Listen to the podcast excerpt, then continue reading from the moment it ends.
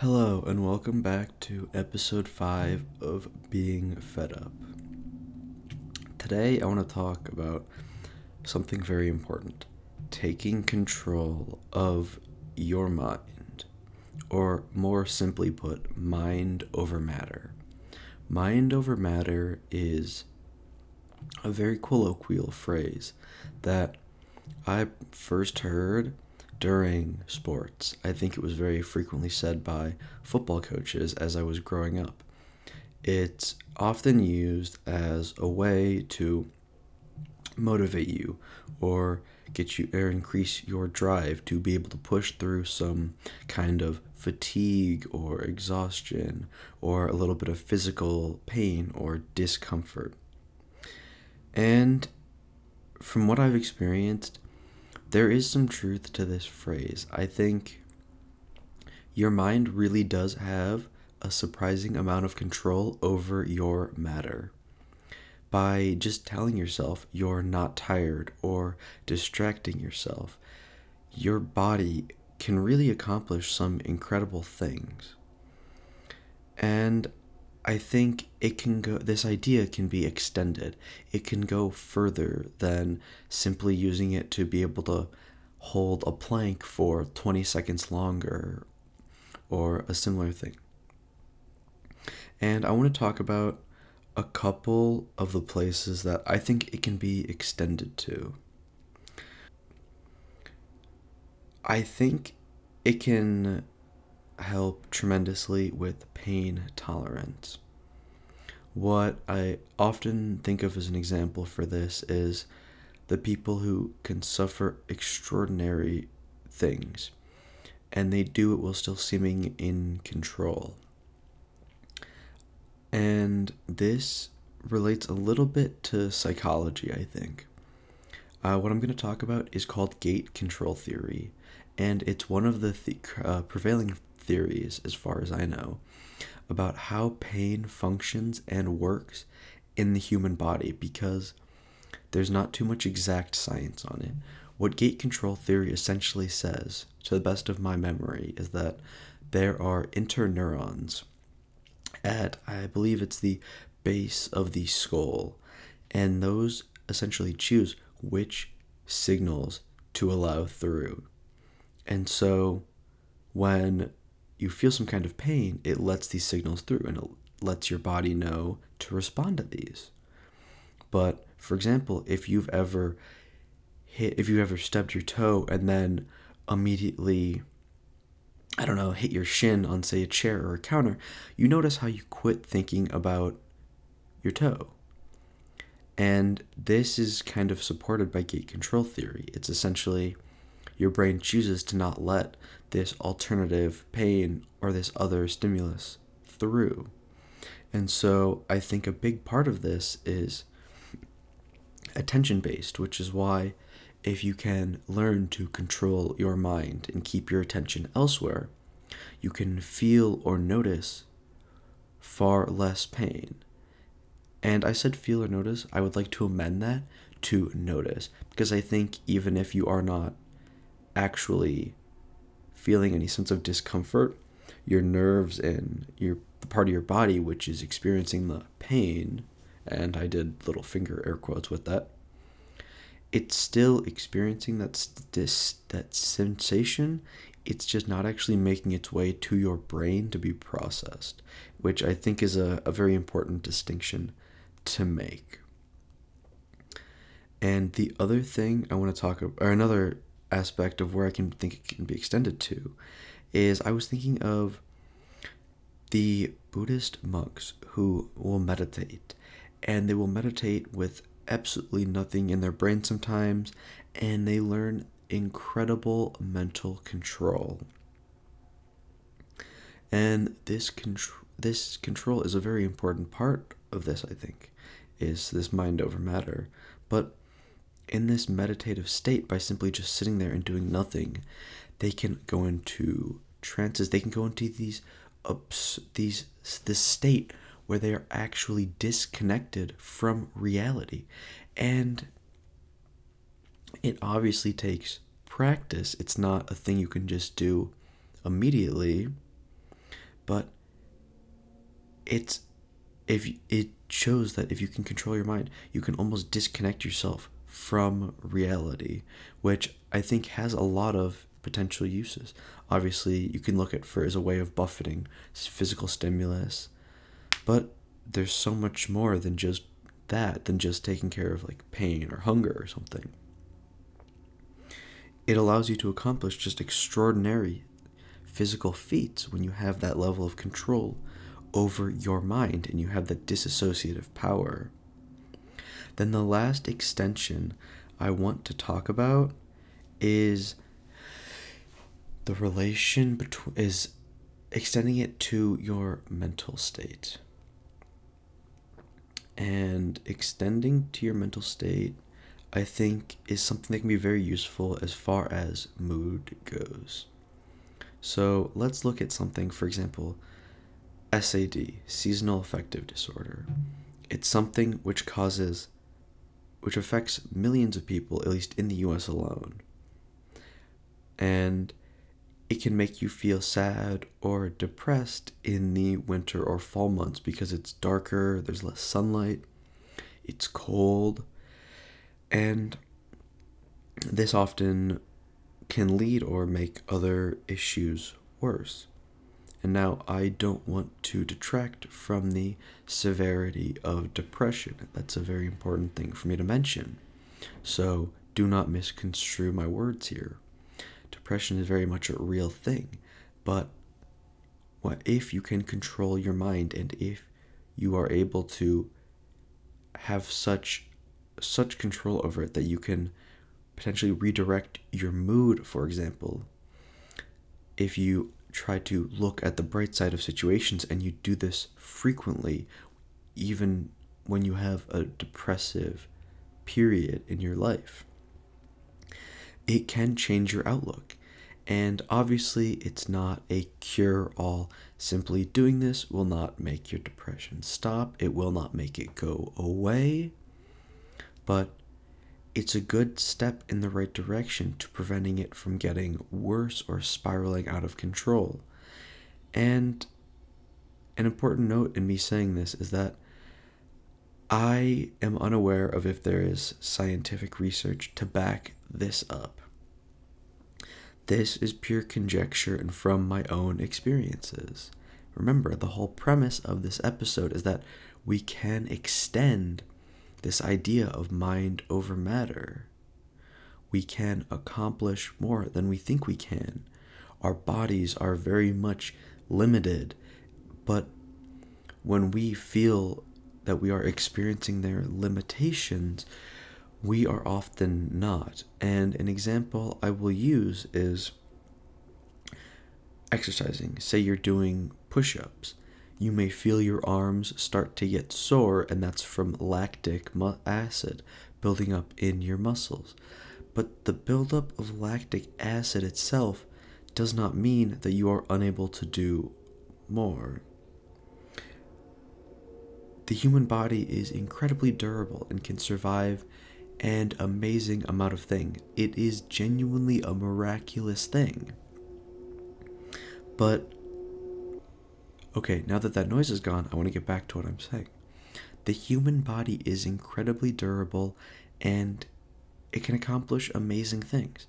And when you learn to control your mind and use it to overcome your bodily limitations and even some other mental limitations, you can really do amazing things. I mean, look at the people who, for example, they bike across an entire country or they run across an entire country or people who get stranded in the middle of the ocean.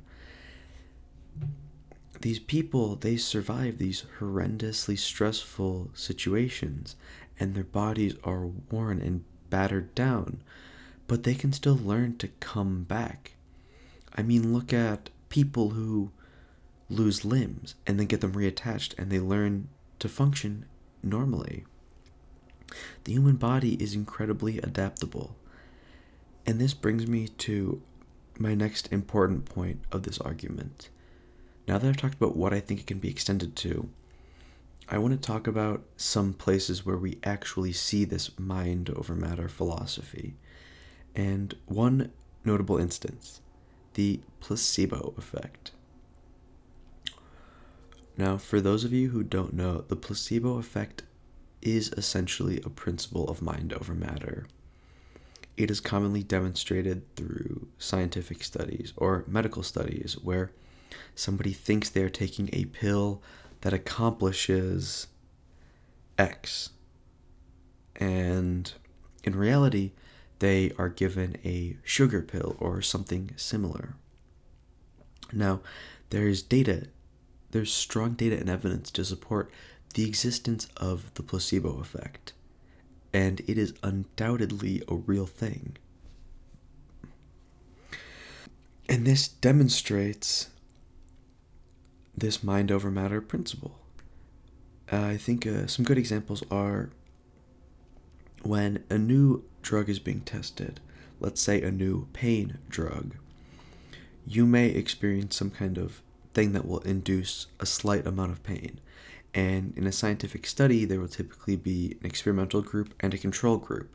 Now, there may be multiple, but that's the general principle. So, the experimental group, they will be given the actual pain drug. The control group will be given the sugar pill. Then they will both take it they will both undergo the same stimulus, the thing, the same experience that will cause pain.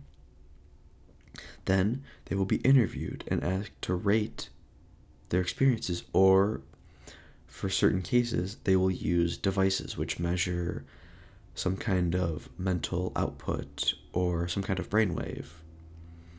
And then they will compare them.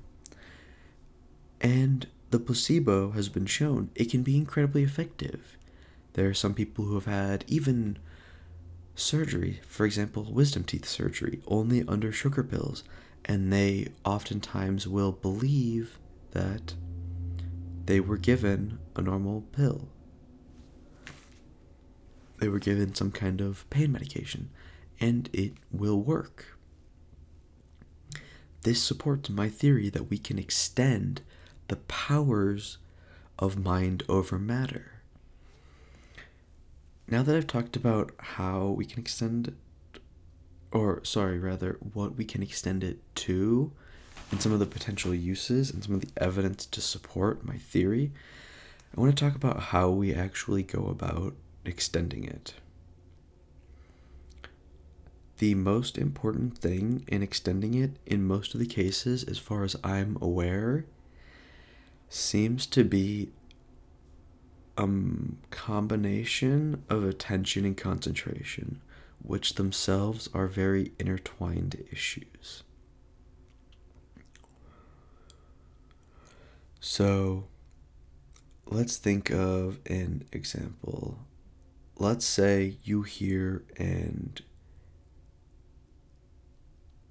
you do not like an incredibly loud noise. Now, maybe you've never noticed this happen, but when there is a loud noise that goes on for an extended period of time, your brain will tune it out. And this, I believe, as far as I know, so do not quote me on this, but as far as I understand, this happens because we receive this constant stimulus or this constant input to our body. And when we receive this constant input, our body begins to think this is normal. It should be experiencing this. And as a result, it tunes its sensitivity, if you will, to where this is within the acceptable threshold for normal input and so, we will then only notice differences in that input. However, we can also observe new stimulus. Now, this actually does have some scientific basis in psychology. We only perceive things, we only perceive the differences in things based on relative strengths. So it's very hard, difficult to judge things on an absolute scale but it's very easy to judge the relative differences. And I believe this is particularly pertaining to sound, as I was talking about. We will only notice differences when they are within some percentage tolerance of the original noise threshold. So, say you hear something that is 100 decibels, I believe we will only hear something if it is within, say, we will only hear changes if they're within, say, I don't know, 5 decibels. And I realized dec- decibels are a logarithmic scale, so 5 decibels may or not be 5% of the original sound, but I'm working from memory a lot here, so you're to have to give me a little bit of tolerance in that. But so, as I was saying, we tune these stimuli out. And as you've noticed, there may be there are a lot of cars in the background. Or maybe you haven't noticed it, maybe you tuned it out. But I live on a major street, and so a lot there's a lot of traffic on it. I'm gonna edit out most of them, and I realize this is an abrupt little interruption to this topic, but it's it's kind of a PSA that I will be editing it out, so it shouldn't be as bad. But also, if you have noticed it, eventually you will stop noticing it, which emphasizes my point about our brains tuning these things out. Now, the mi- this relates to mind over matter in that this can apply to other forms of stimuli. I already talked about pain. If you feel a constant sensation in your body, for example, swimming, when you first get in the water, you may notice it feels cold or warm or whatever, or just the wet feeling of it around your skin. But after you've been in the water for a significant amount of time, you will no longer kind of be consciously aware that you are still wet. Obviously, you can notice it, for example, if you frequently go underwater and come back out, your head will experience a much higher degree of this change because it will dry when it's out of the water and it will get wet again. And you can feel it like dripping down your face or whatever. But think about something which is in the water the entire time, such as your feet. You will not be kind of aware that your feet are in the water. Now, that may sound a little stupid and counterintuitive because obviously you know you're in the water, but it's not like you're constantly processing that you're actually in the water. It just becomes a fact after a while. And I mean, it's very much the same way on land. You can feel the air much more when water dries, but then after a while, it becomes kind of more negligible. Um, another solid example is there's smells, but I was going to say temperature. Look at how your bodies adjust to seasonal temperature. When it's the summer and it's 90 degrees outside, if it get dips to 70, you may feel cold and put a sweatshirt on. But if it's the middle of winter and you have a 55 degree day, you'll be able to go outside in just maybe a t shirt and shorts whereas in the summer you could feel very cold. It's because our bodies adjust, and so if they adjust, then if they adjust and they adapt to this constant stimulus, then why can we not train them in this mind over matter sense to be able to adapt quicker and to be adaptable with a higher degree of control over yourself? And again, it is important to stress the limitations of this. If you've never worked out a day in your life and you're, say, 37, I just pulled that number at random, and you try to work out, through mind over matter, you most likely won't be able to push yourself to be able to run a full marathon. But you may be able to push yourself to do uh, to run a mile and a half instead of just a mile, despite the fact that you feel utterly exhausted. And then, obviously, as your body gets more adept at the task you are undergoing, your threshold and even your control over your own body will expand and change over time. And this is why it's such a powerful skill. There's an incredible amount of things that can happen in life that can be unlucky and incredibly disadvantageous to you and make you feel absolutely miserable. And so, if you learn this mind over matter ability, if you practice this and if you really hone it and you develop acute mental control, your life will be better. You will have a higher degree of control over it. And this is a common theme that I've stressed over numerous podcasts. It's taking control over your own life. This isn't a self help podcast, but I've been through my fair share of dark times, and this is why I want to talk. I feel like there's a lot of things I've overcome in my life, and so if I can talk about these and provide any possible helpful tips to anybody else out there, if even one other person benefits from this podcast, then it hasn't been a waste of my time. Honestly, even if nobody does benefit from it, even if nobody listens to it, it's still something that's fun and has the potential to help. So I will keep doing it. And this goes back to what I was talking about last week with persistence and determination.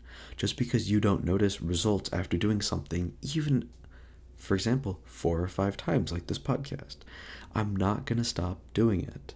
Now, part of it is because I do enjoy doing it, but I honestly believe at some point it may help other people. And so, in my mind, it mm-hmm. has been worth it if it helps anybody else, or even if anybody has any thoughts invoked by my podcast, then it got them to think. That is its mission accomplished. And now that I've tied this back together a little bit, I'm going to wrap up my discussion here. And I'm not going to sign any homework this week. I'm just going to I but I would ask you to just think about what I've said.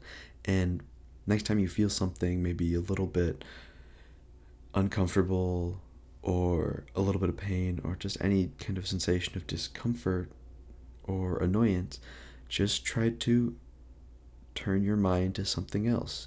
Focus your concentration elsewhere and attempt to tune it out. Exert this mindfulness, this presence over your own body and use it for your own advantage. Thank you, and my name's been Alex, and thank you for listening to this podcast. Goodbye.